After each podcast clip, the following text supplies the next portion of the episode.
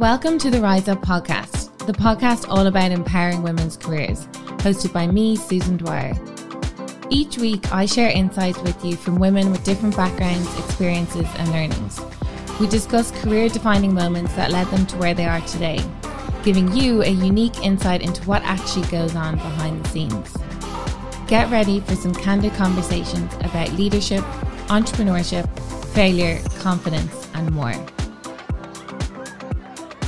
This week, I am so excited to be joined by Margot Slattery.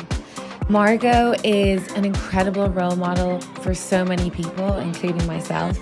She is the global head of diversity, inclusion, and belonging at ISS, and I cannot wait for you to hear this conversation. Margot Slattery, welcome to the Rise Up podcast. We're very happy to have you here. Wonderful to be here. Thank you, Susan. So, to give everybody a little bit of context and to kick things off, the very first time I ever heard you speak really was a couple of years ago in the Marker Hotel. There was an Image magazine uh, event. I think it was it Melanie Morris who Yeah, was the yeah, moderator. yeah. And I remember you telling your story. And first of all, I remember being in absolute stitches because you were telling so many funny stories just about your own personal journey. And I also remember just feeling really inspired having listened to about your career and about your life in general. Um, and it's funny what they say, like, you know, you never remember what people say, but you do remember how they make you feel. So you definitely made your mark um, on me that day. And when I set up a podcast, I was like, Margot Slattery, she's she's on she's top of my list. So thank you so much for for being here. Thank you. So let's dive in. I want to go back to the beginning. Growing up in rural Ireland, it's funny, my mum's called Margot and she's also from Limerick. Oh, wow, small world.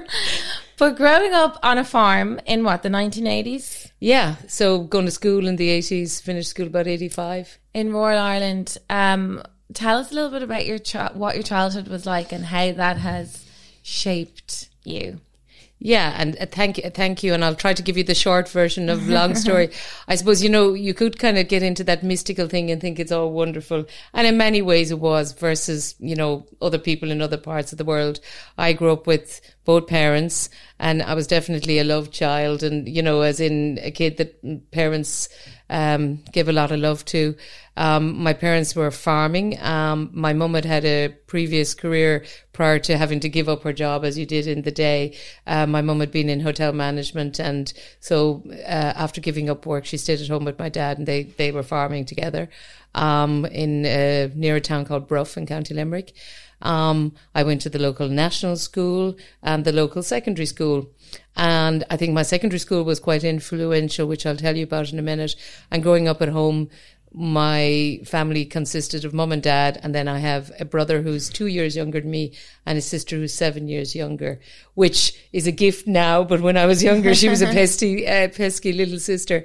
Um, and, uh, you know, I think probably in the early years, a fairly standard kind of life. I wouldn't say that I was highly sensitized to all the things that were going on around me and probably enjoyed a huge amount of freedom versus today's kids because we were forever off out on bikes and you know, I was looking at something the weekend and it was about someone being in a rally chopper. And I remember I was having rally choppers and you'd throw your bike anywhere and be gone out for hours and your mother would never know where you were. Um, but, you know, I think the second half of that sort of, you know, as I moved into teenage years, things, you know, that really kind of um, began to influence me. First of all, were my school, my secondary school. And it was a school run by a French order called the FCJs. Um, and I've always had a love of everything French. And I think it probably started there. And it was a school run by the most amazing bunch of women, group of women, the faithful companions of Jesus. They were a French order and I would call them very progressive, very modern. And I felt very lucky because we went to, it was a boarding school and a day pupil school. And I, because we lived so near, I was a day pupil. Um, and you know, it was just a great fun kind of school with very progressive, um, leaders really there. And it started in me a great love of everything from public speaking to public service and a, a real sense of putting yourself forward because that was that was how we were kind of the done thought. thing. Yeah, and we had amazing uh, principals and you know very very impressive women who were leaders really. Um, and then I suppose the juxtaposition of that was that again, parents and home, you know, nothing really terrible happening there or anything. But I would say my parents were very constrained by the the challenges of the time. You know, it was hard in rural Ireland in the 70s when I was a kid, um, trying to bring up a family and farming was, was, was hard. Um, finances and sort of all those were always challenges. And, um, also I would say my parents were very, um, you know, they were very much in the parish. They were, they were, you know, my mum was involved in the church, in, in the Catholic church and very bound by kind of some of the constraints of the time. So I found as I began to sort of emerge as a young person, I was dealing with a kind of a time and a community that was very much in a time warp of the valley of squinting windows and what rural Ireland was like. I was going to a school that was definitely causing me to think. Um, I was a voracious reader. I was reading, you know, well beyond my age group from a very uh, young age. I was at the kind of books that were for 17 year olds when I was about 12.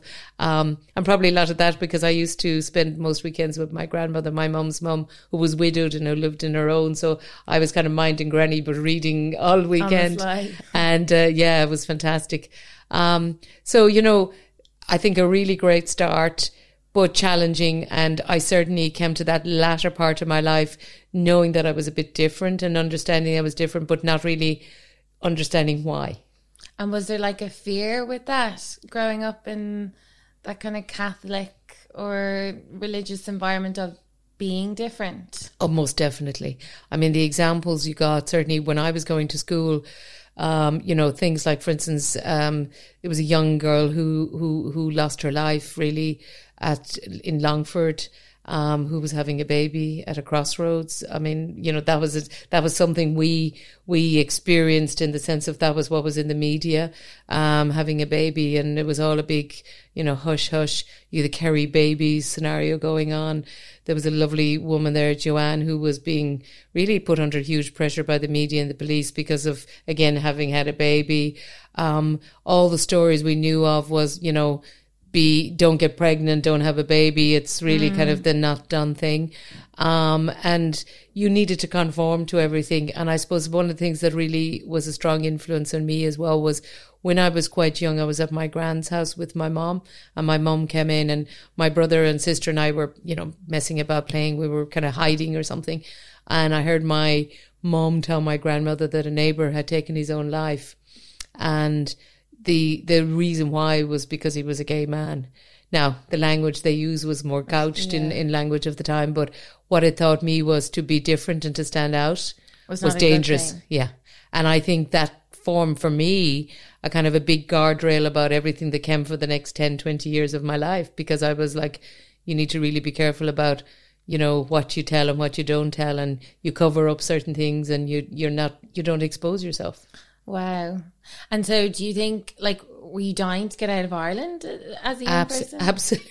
Yeah. Absolutely. I remember uh, going to, I went to college in Galway to begin with. I, I, I trained as a chef actually first day. And uh, there's lots of stories around that, but it was, it was great. And uh, I remember sort of having done my, my college training and I got an opportunity to go work in London. And I remember going to Shannon Airport the first time I was 20, 21 or something. And I was like, going, get me out of here. I never want to come back. I was, Really? yeah. I'm, I'm even surprised. I surprised myself that I ever came back here. Did you? Because that was not the intention. Why did you come back? Um, around 1991, I came back for a short while. I'd been in London for a number of years. I'd gone in since, since about 88. Um, and I came back to kind of just kind of get a bit of money and regroup and, you know, get ready for the next phase, which was either going to the US or Australia. Um, I was working and living in Dublin for a while and, uh, somehow I kind of, I, I got into society and found myself here and I didn't take that next step straight away. And it was always kind of, I'll do that next year or the year after and Okay, okay. ended up staying. and you mentioned there, um, you started your career off as a chef. yes. Why? What made you pick that profession, and what did you learn from that experience? Yeah, so the reason I, I mean, number of reasons that I chose it, and again, try to give you the shortened version. I suppose first and foremost, my mum had been in the hotel business, and I grew up with the the wonderful stories of my mum's adventures in the hotel industry. my mum had lots of friends who were uh, in that industry and we kind of knew people and lots of sort of you know uh, you'd go to someone's house and you'd hear about the days when they were all together in hotels etc so i suppose it had an attractiveness in in that sense first of all secondly my mum and her mother and sisters were amazing cooks and they love food and, and my dad actually as well. So, you know, I came from a house where food was really a big thing. Yeah. And, uh, you know, from everything from going down to Ballymaloe and going to visiting and I wouldn't say we were eating out in restaurants all the time, but we ate fantastic it food. It was a big part of It was a big part food and laterally maybe wine were a big part of our family life. So I kind of respected that and thought it was really great. Mm-hmm. And I was interested and the food industry was beginning to kind of, the, you know, we were getting the gens of kind of having exciting times about food. So I thought this would be an interesting career because I loved food and cooking and making nice food for people. And how did uh, what? How long did that last for? Why did you um, stop that? And and really, I suppose again goes back to one of the reasons for choosing, and then the change. Um, I I went I went into the industry as well because I didn't probably know what else to do, mm-hmm. and having left the wonderful school I went to, and it was great. One thing that it wasn't so good, it was maybe helping me and understand the next stage of my career. And I came out of school, um, having done my leaving cert, and I got marketing in somewhere in Limerick. I got this chef's course and one or two other things. And I, and like, I wouldn't say we had great career guidance. And mm-hmm. particularly in those days, you were kind of go out and play basketball or go to career guidance. We went to play basketball most of the time. Um, and so I, I, I, I really loved my career in the food services industry in that way, but I couldn't see a sort of a long term projection, particularly in the chef role, because all the role models of females I saw at that time were sort of stuck in kitchens as cooks or okay. in schools or in, you know, food service business. Yeah. And I, I wanted something different. Okay. Okay. And did you have many role models like at that point in your life where you were like aspiring to be or looking up to, or did you find there was a lack of role models available to you? I think there was a lack of role models in, in Ireland. I mean, probably, you know, my, my mum and my grandmother, as I think back, were, and my grandmother was pretty amazing. You know, she had three young babies at 30 something, and my mom was only a year old and my, my grandfather died. And, uh, my grandmother went on to kind of farm her own land and be an amazing woman. So people like her and, and probably the women that I saw in my rural community who, despite many challenges, really found their way.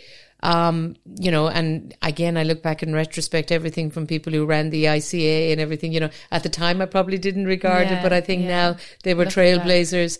Um, and then people like, you know, Geoghegan Quinn and many Irish female politicians, Gemma Hussey and many more, mm-hmm. um, Frances Fitzgerald. And then, you know, people like Mary Robinson and that sort of thing who began to sort of really challenge things.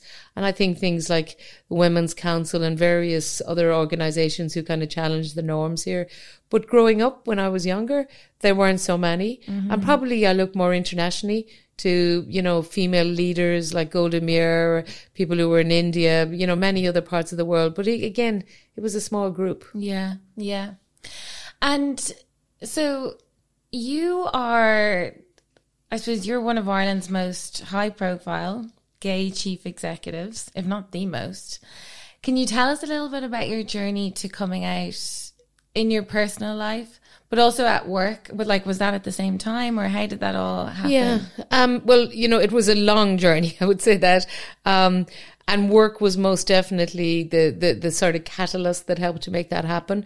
If it had been up to me at certain stages of my life, and and having told you now the sort of the reasons why I was nervous, um, I, I would have probably stayed more in the closet. But um, as I worked, and I worked in a company called Sodexo, a French company, um, and you know, I had that sort of challenge of do I stay in the closet or do I not?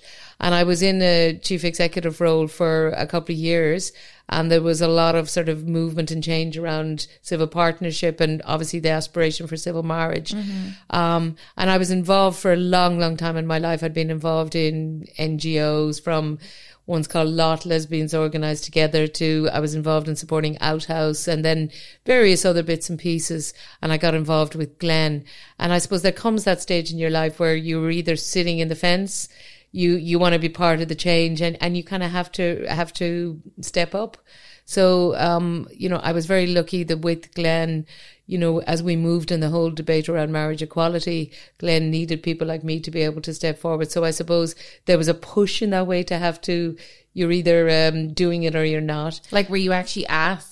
Like, were you? Yes, um, I was asked to to do something in the uh, an op-ed in the in the Sunday Independent, and there was going to be Okay, okay. publication. So you know, was I happy to do that? But I'd also had the experience through work um, with Sodexo. Sodexo started its D and I Council for the UK and Ireland, which, to be fair to Sodexo, was done when nobody else was doing this. I mean, really we were some of the first people doing this in Ireland. And uh, I represented the Irish business. And, you know, I went to D&I council meetings and groups and I was going to a lot of things in the UK. And I was finding I was in a community with people where this was entirely comfortable. We were talking about ethnicity, sexual orientation, whatever it was, mental health, etc. And I was going, why am I so worried about this? And the truth, Susan, was that I was telling lots of people little tidbits of my life, so lots of people probably knew. Yeah. So when I finally did come out, um, you know, people weren't Shocked. uh, weren't shocked. The hardest part was telling my mom. My dad was ill at the time. Uh, my dad had Alzheimer's, and my mum wasn't in great health either. And I finally had to tell my mom, and that was probably the hardest part. And I knew I had to tell her because, you know. I couldn't have something in the Sunday papers without Yeah, her understanding and knowing. And And that was her, hard. What was her reaction? She was wonderful. Um, you know, I took all night to tell her. I remember being at home. Um, you may have heard me tell that before, and I was kind of like a bottle. I was at the bedside of the of a bottle of wine, and she kind of said to me, "I'm quite tired. I want to go to bed." You said you wanted to tell me, so what do you need to tell me? Um, because I'd sat through the whole of the Late Late Show with her, and uh, I told her, and she kind of said, "I've known that for years." You're like, whoo. yeah, and and but the most amazing thing was that you know my mum was my mum and she was a loving parent and mm. she she she straight away sort of assured me nothing was changed and nothing was mm-hmm. different. She was probably a little more concerned about what people might think, and that Yeah. was that was the nature of things. I suppose any mum just wants to protect their their Yeah. child. That's the Yeah, and who was I then going to tell? Because she wanted to understand the trajectory of that conversation and and and the implications, and you know who was going to know, so she would know. And when you after you came out and work, like, did you just feel like so much like yourself? Like it must have been a huge change internally for you, being being able Oh. to show up as your authentic self and work. It's the most amazing thing. And I would say to anybody who's covering anything about themselves to be free is the most fantastic thing in the world Yeah. because you know you take away all the power that anybody can have over you first and foremost secondly you own your own power because then suddenly you can be really really free about what you say um, and then, and how I mean that is that, you know, if we're all having a conversation as we all do, you know, on a coffee on a Monday morning or something, you can be honest about who you were with and where you were. Because prior to that, I was careful about everything I said. That must have been so difficult. Oh, it's so difficult. I mean, there's an exercise people often do in the D and I world where you know get somebody to talk about their weekend and don't mention the gender, or don't talk, you know, maybe about their religion or whatever you're covering. It really stymizes your conversation. yeah, wow. And especially today with social media, like I don't know how you'd manage to live a double. Yeah.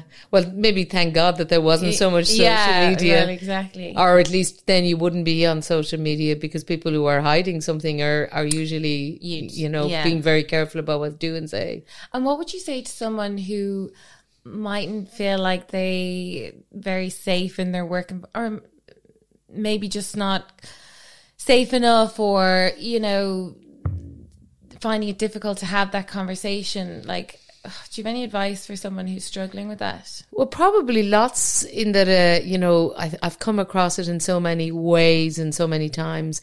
And it's all around the different facets of, of all of our diversity. So somebody may be not feeling comfortable to talk about their religion, their race, Yeah. their ethnicity, a disability, their sexual orientation, maybe something that's happening from a home life, a mental health issue, whatever. I think everybody has their journey, and that word's often used and sometimes perhaps abused, but everybody has to find their own way in these things. Um, and, you know, we all have to find our own time. And I'm still a very strong believer. I would never want to push anybody, and I would want people to find their own way in their own time. However, I think there is a kind of a push and pull piece where, you know, the truth is that many of the environments we think are not so good are actually okay. And I've met more people in my life who are positive than I've met negative people. And 99% of the time, even the people I think are maybe going to be a little bit, you know, less enthusiastic turn out to be great.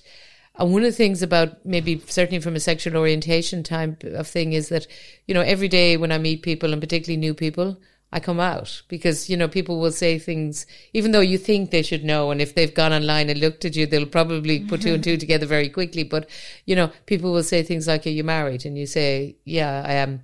And then they go, and what's your husband do? That happens so often. And then you go say, well, I don't have a husband. So I've now learned very quickly to say things like, I have a wife. So it's really it clear. outright, yeah. Yeah. I'd before be saying things like, "Oh, I have a partner," and then they go, "Oh, what's your partner doing?" You and you go down. But you know, you have to do that every day, so you become very used to doing that. But the truth is, most people are very, very warm, and you'll be surprised that um, somebody might say, "Oh, well, you know, that's my cousin, or that's my niece, or that's my brother, or whatever," and uh, people relate to you. And I feel like when you're vulnerable and when you're open, like that's how you connect with people. Yeah, yeah. That's what people. I mean, and and and there are things that you know you come. It takes time. Like I'm I'm certainly slightly dyslexic, and I would be um I would struggle a bit there. And I found it almost harder to tell people I'm dyslexic than to say I'm gay. Yeah. So uh, it's interesting. You know, we we have different things at different times in our lives. yeah, yeah, totally agree. And you mentioned um your wife. Your wife's name Sarah. Yeah. Yeah, Sarah Barry. So the 2015, the marriage referendum. What? Tell us about what that was like, or what that meant to you. Well, it was probably the most amazing time of both of our lives. We'd had a civil partnership in 2014, so we met in 2011, and I think you know we were both in our early 40s, and we knew that this was this was good. Um, so we we decided to cement things in in 2014, and we had a fantastic day in 2014, having our civil partnership in Carrick-on-Shannon County Leitrim. I remember my auntie telling me. Yeah, she, said, it was an amazing. Day. it was a fantastic day, and we did it in a place called the the Dock, which is an arts centre, and it's a fantastic venue in Carrick. And we did that because we wanted to do something very public, because we wanted to have a sort of a you know public statement of of our intent, and we're part of a community, and it's part of what we are. Um, so having done that, we we were pretty sure that when we heard about you know, and we knew obviously about the whole fight for marriage equality, that that was something we would want to do. Um, and being part and involved with GLEN, then I was super supportive as well. So I was on the board of GLEN, and, and latterly went on to become uh, the co-chair of GLEN, and. Uh, I think that marriage equality was the most amazing time, I think, in Ireland. You know, when I think of now my age and I think back, wow, to see this country and to see people of all ages and to see the campaign and the energy. And for me, it was a watershed moment because we went from being such a restricted and kind of sometimes uh, a, a country and a people who are strangling with our emotions and struggling rather with our emotions to kind of really being upfront and out and clear and you know people went beyond their comfort zone a lot and uh, I think you know things like from you know ring your granny to vote to come Yeah. home to vote and the young people in our country were just fantastic. People at all ages were fantastic. So, like, I know your aunt, your aunt was out Yeah. campaigning every night. She and her partner were, you know, amazing. Now, wife uh, were amazing, and so many other people.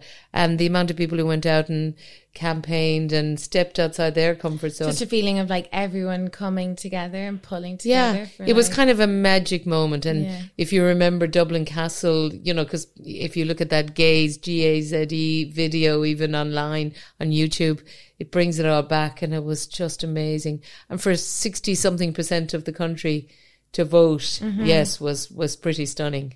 So, in terms of your career, Yes. Um, you started off as a chef. You have worked your way up to chief executive level in a number of different companies.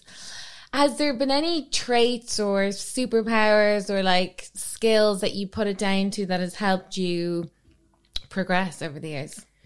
Yeah, I think that I think there definitely has. I was having a conversation with the, a niece of ours the other night, and t- she's young and, and starting out in her career. And we were talking about that there isn't just one way, you know. Yeah.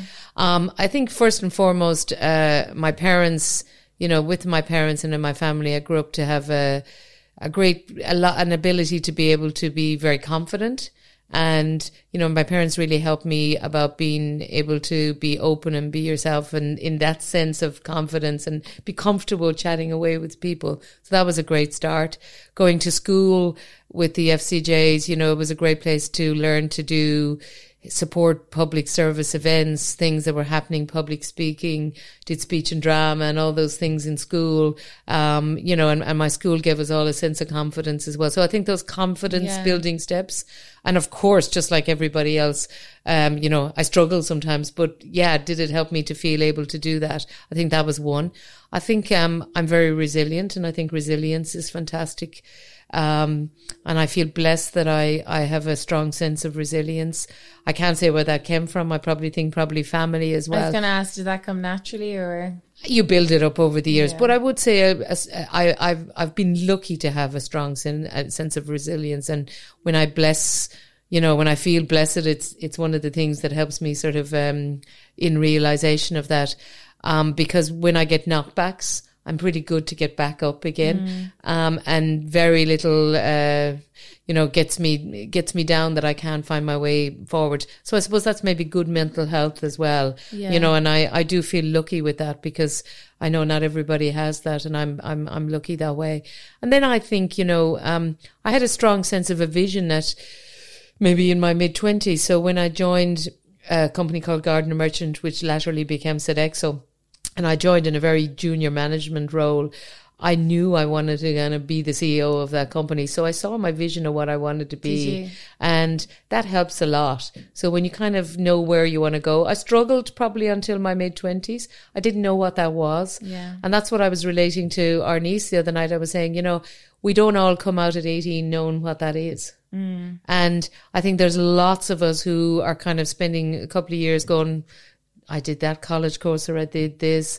And I don't think anything I've ever done has been bad, but it didn't necessarily, you know, wasn't the one that took me to where I am now. Mm-hmm.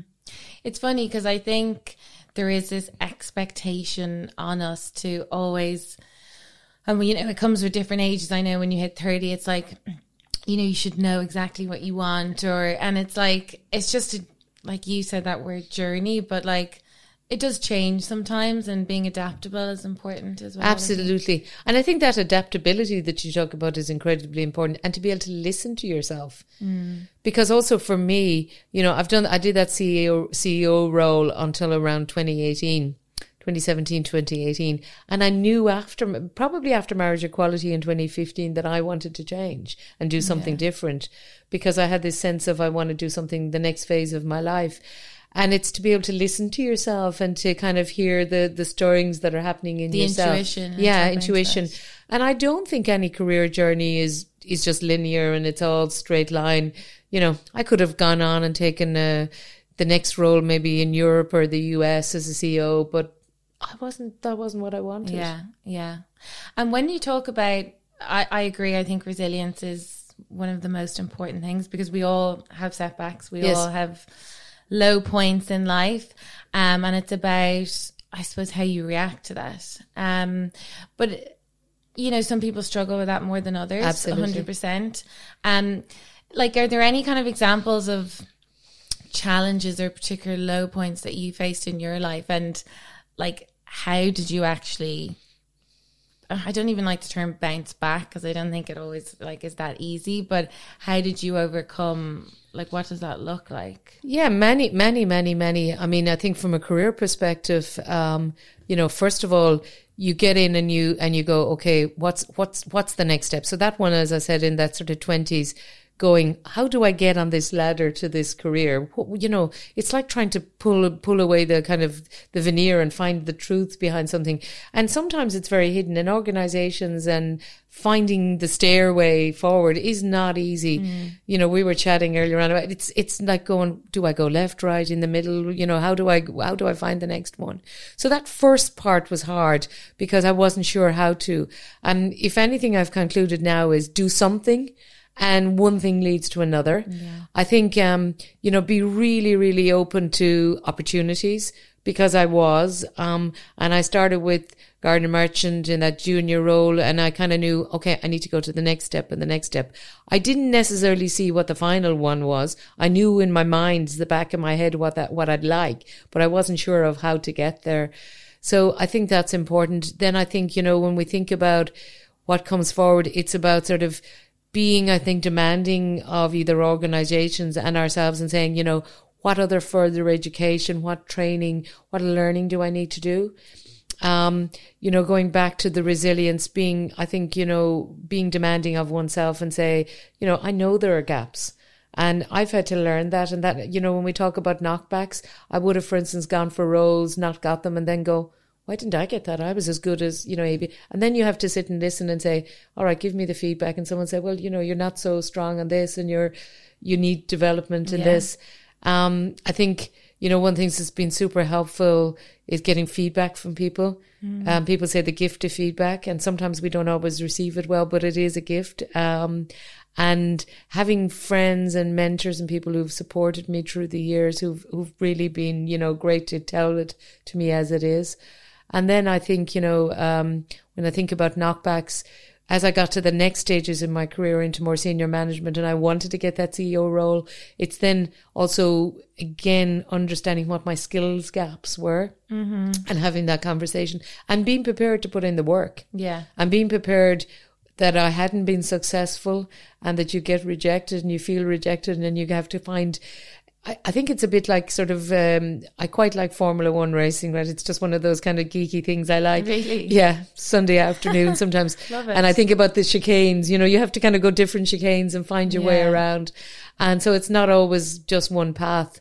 And you kind of have to call someone up and say, "What do I do?" And maybe go and get lots of advice and and reset yourself. Yeah. Um, and then you know, if I move to the the latter stages, then doing a CEO role, you know quite often it's a very lonely role because you're in that top position at your level in a country, for instance, and you're, you're, the people you can probably talk to are the other people who are in those roles in other organizations. You can't talk to your team because it is lonely at the time. Yeah, it is lonely because you, you need to be careful about how much you expose about yourself and that. And that's probably the time you're the least open about yourself. Mm. Um, and, then you have to have a, a strong bunch of people around and surround you with yourself with, with peers who, who help you. Um, and maybe the last phase of that was then like I did in, in that sort of 2015, 16, 17, having done a master's going, what is the next step? Then having again to reset yourself and find your way forward. Mm. Um, and that's important as well. So being able to, uh, get a, a light and to be able to kind of reassess what you might need to do. And it's true what you say, like sometimes you don't know what the end goal is, but just showing up every single day, like will build and build and, and lead to something. And you mentioned mentorship there, um, and your network. Has that been a huge part of your career and, and, and the growth? Yeah, absolutely. Um, right through, people have been so generous. You know, um, I think of when I was in Sodexo, um, very early days, um, our then HR director for the UK and Ireland, a lovely lady called Natalie Bickford, she's with Sanofi now. Natalie was really generous with helping me to kind of understand my level from being a manager into a into leadership role and understanding that I would need to do development. I think about um, a lovely gentleman called Gilles Perot, who was my mentor and my sponsor in Sodexo, who was in their exec and who helped me. And we did reciprocal mentoring, and that was fantastic. I was probably giving him the view of a young woman in yeah, an organization.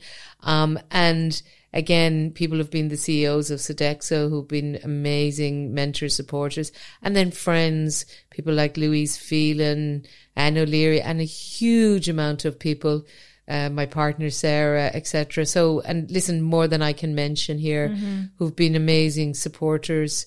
Um, and I think uh, as as I go forward now in in my career with ISS, uh, we have a great CEO, Jakob, and and and my now line manager, Corinna Refsgaard. Again, really, really good because always kind of helping you to to kind of push yourself as well, and and helping me to step beyond my own comfort zone. Yeah, it's so important. And I think something a lot of us can struggle with from time to time is asking for help.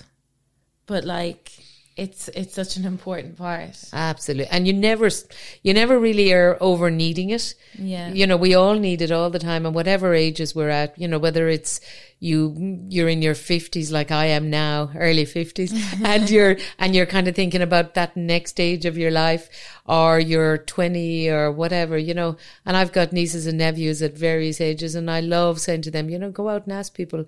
And I certainly try to every time anyone asks for my help to, to to be open you know i may not be able to give them the answer they want but at least to try and help and i think there's a bit about we all owe that to everybody to And do it- that Yeah, and it's like when someone asks me for help or advice, the like it's an act of vulnerability in itself, and it. I, I always admire people who just make the ask because Yeah. you know some people don't, and um. So something that we're super passionate about at Rise Up is gender equality, Yes. and getting more women into leadership. What's your take on on the importance of getting more women into leadership, and what do you think needs to be done? Well, I think, you know, to be fair to Ireland, if we take it in the Irish context, we've made great moves because I think it's important to admire and be, be, recognize the good things. Because when I was a young woman, really, as I've said to you in the beginning, there was so little uh, women in, you know, government or public life or CEOs.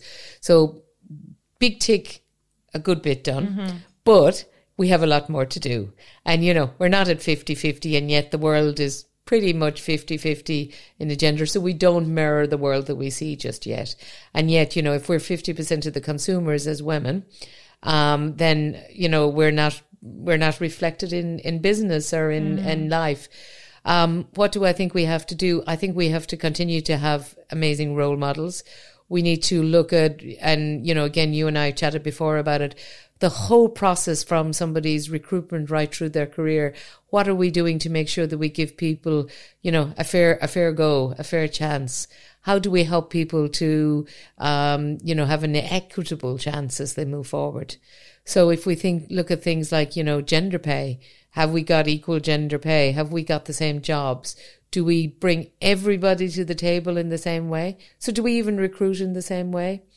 If you think about Irish society, you know, it's still very made up of cliquey groups who come from, you know, either the same schools, the same societies, we're interested in the same, and we're, we're a small country, you know, it's six million, we're very homogeneous, it's like, you know, we're, we're very white, we're very similar, we like, a lot of people like the same games on a Saturday, the weekend, Yeah. the same social circles, so we need to be very careful about that sort of thing. Um, I think we need to think about, you know, what makes the social parlance. Do we really think about the economic circumstances people come from? We probably are going to have a lot of challenge, I think, as we move forward around what is gender. And when we talk about gender balance, you know, it's no longer just uh, binary. It's not just male and female. We have to go wider and deeper in that. So people who are non-binary, trans women and men, and etc. Um, and then you know opportunity for people from minority backgrounds and how we are more encompassing about that. So I think it's a wider and deeper conversation than we've had. We started off with the kind of binary conversation, Yeah. just getting women into the next level, but now we need to go deeper and wider and possibly. I think be better about lifting others. So, you know, we can't pull the ladder up when we all get there. Uh huh, a hundred percent. I speak to a lot of smaller companies Yes. with regards to diversity and inclusion, belonging, and they don't have someone like you in the company in in a DE and I position, um, nor they might not have a lot of budget. Um, maybe it might fall under HR or it's volunteer led, like ninety percent of the time. And what I find is that people are kind of scared to kickstart having these difficult conversations, whether it be about race, ethnicity, religion, sexuality, whatever it may be, because they don't want to offend anyone or they don't want to say the wrong thing. But like, so there's no conversation being had, um, which is the dangerous thing. So, do you have any advice for for these people on like how how do you kickstart having these difficult conversations? Um, it's a great question, and I think um, you know the most important thing to do is to not sort of be daunted by the fact that size makes it better. I think um, small organizations have the power to do amazing things. And if we look at even startups or many people who start with a small business, they can become some of the most amazing businesses in the world. So I think size is never the determiner of anything. Um, and I, I think of a, of a great example, for instance, in my local area where we live in, in County Leitrim, um, we have a local company called Crosswired and it's a, it's a local electrical company. And, you know, I've had them do some work with me and there's female electricians. There's a, there's a young man there who's originally come from Ethiopia and they've, they've got a wide spectrum. And that's because they've begun to think differently about how they do their business and they think about representing the society they see. Yeah. So I think first and foremost, you know, if someone's a founder, an owner or, or, or a manager, a leader, just they can be this amazing force of difference. Because there is no doubt, and the great anthropologist Margaret Mead said, you know, the only thing that ever changes the world are individuals and people. That's that's what really changes the world. If you look at big change, it's been done by small changes by people, bit by bit yeah. by bit. Like go back to our marriage equality or or you know anything around um, abortion or changes that we've had. You know, they've been done by people catalyzing change. Um, so I think it's first of all looking at yourself and your business and saying, you know, what can we do here? What's the power of the possibility? And there is no doubt the words that we speak and how we act. So, for instance, you know, if you've got somebody in your organization um, who's a little bit different to perhaps the norm of the society you're around, then you can be the person who encourages that person, supports that person just by your words and acts, being maybe open about something like pride or talking about things you know, bring people from different uh, races and minorities, be open and understanding, for instance, all the different religions, it celebrates something that maybe a different, a non-Christian feast, yeah. whatever it is, just having an open mind. And I think the more we talk about things, and then most importantly, is what you don't know, ask. Yeah. I do it all the time. I'm now working in diversity, inclusion, belonging, um, professionally and I lead in it globally. And listen, every day I have to ask people, you know, I don't understand all the how, you know, it is perhaps totally celebrated. I'll ask somebody and say, what does that mean? And what does that mean for you? I ask questions. Yeah. And nobody has ever, ever been negative when I've said, help me to understand. Mm-hmm. And yeah, it's so, so, so true. And with your own, like, leadership philosophy and your own leadership style, like you're responsible for I don't know how many thousand people. Well, in, in ISS globally now, we've around 360,000 people. Obviously, I'm not responsible totally, but I am part of that senior to team. A degree. To, to, yeah, I'm a senior leader mm, at a VP role to, to help and support. So how do you get the best out of people? Like, what's your own personal leadership style? Yeah, well, I mean, my personal leadership style now, you know, because it evolves over time, would be to be as transparent and open as you can. I think to to treat people, I've always believed in from day one, and this came from my parents, to treat people as you want to be treated yourself. You know, don't don't expect people to do things you wouldn't do yourself, and to always sort of believe in the power of somebody that you know we all have the power to be something fantastic. So never kind of see the, the, the, the, less of people, but see the more of people mm. and be able to kind of see the potential in people. Um, and to bring purpose into what we do. So, you know, you can look at a, a, person who's performing at this level, but if you can find that secret sauce, the thing that helps them feel their purpose, they can really, their potential can be something else. I've seen so many people leave an organization where perhaps they're not viewed as being high potential and then they go somewhere else and they flourish and grow. So you have to look back and say, we didn't give them or that organization didn't give them what they wanted. It wasn't necessarily the person. So I think we have to be very careful that we have when we have conversations about somebody's potential we we challenge ourselves more and we dig deeper and we don't just look at one set of indices because mm-hmm. that's the trouble a lot of time mm-hmm. leadership is judged on the same bunch of criteria that aren't always the best determinator of the future. Yeah, and you're right. Like usually people leave organizations because for whatever reason they don't feel seen or heard or or recognized. Yeah, and you know, again, when I think of my own career, you know, when I left school in Bruff in County Limerick and went off to do my chef's course, um, you know, I didn't go the the traditional route. I didn't go to UL or UCC or whatever, you know, all the the places I could have gone to. I, when I look back now in my life, I'd love to have had, but that wasn't a, a strong possibility at the time, both economically, nor was I really aware of what to do and how to do it. Um, but, you know, I haven't had less of a career and I've gone back and, and educated myself and did a master's a couple of years ago and I've, I've, I've, I've trained as a director, etc. So my education has come, but it's could just come in different ways. So I think it's really important we don't judge people about what they, how they started off or the economic circumstances. And we, we kind of say, this person has so much to give, you know? And the reality is like, when I'm talking to employers about recruitment, like 99% of things can be learned. So I think more employers need to hire on potential rather than, you know, academics or, you know, sk- obviously skill set is important, but just to be more open minded in that respect. I think so. You're so right. Um, you know, that word is often put out there, hire for attitude. Um, and I think it's great. Um, and I love when you can sort of see somebody that has the right get up and go. They may not know at all where to start. And I've had many, many people over the years who've started with us and may not have seen their own potential or wouldn't have, for instance, known anything about an area. But my God, they do so well. I have a fantastic two people in my team at the moment. Andres is a political science uh, graduate in Copenhagen from Columbia, and he's just joined my team. He was my student last year, oh, nice. and he's joined my team as my next in, in line. And he's a wonderful young man, you know, but he brings a depth of knowledge of he's part of the world and political science he isn't somebody who's trained in diversity and inclusion and belonging, yeah. but he has a different perspective. I have Jenny, who's Chinese, uh, living in Copenhagen, and again doing something really different. Who's our student and brings something really different. I've Kat in the UK who has come from a health and safety background. So everybody, and and we've people all over the world who who bring very different perspectives. Yeah, so true.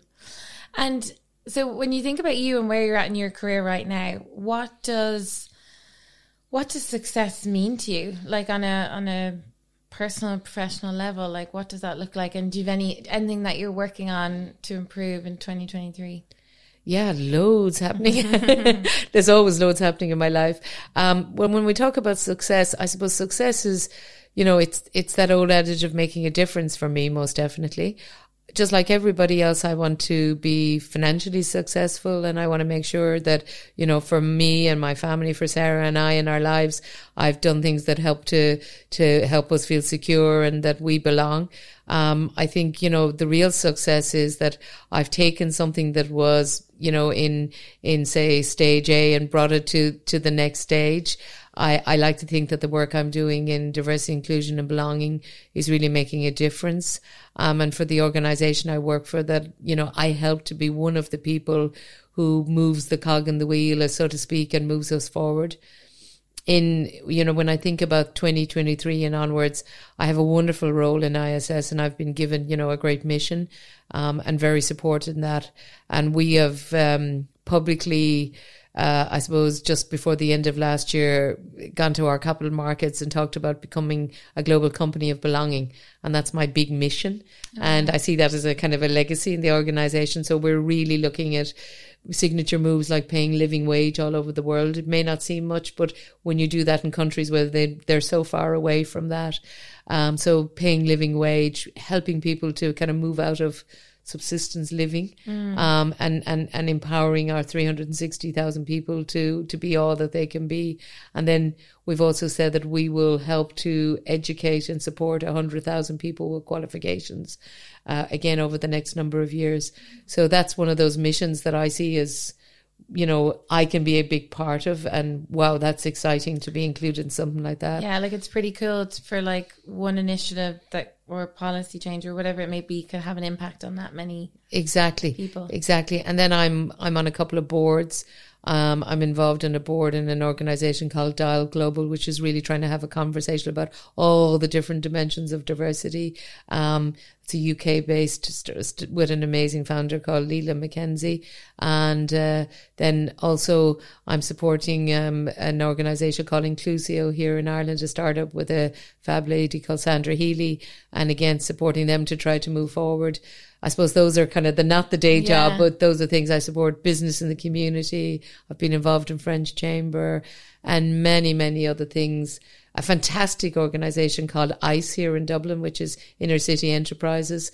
It's a charity. And again, uh, Ivan and the team there supporting in the inner city uh, of Dublin entrepreneurs and people come from different parts of the world to try and find entrepreneurship. Wow, So- so cool. Listen, just like everybody else, you're trying to give something back. Of course, there's there's there's a lot of giving back there. Um, and one of my last questions: when you think about the future of DE and I, like, do you think there will always be a place for, say, people in positions like you, or is the goal to do yourself out of a job and that?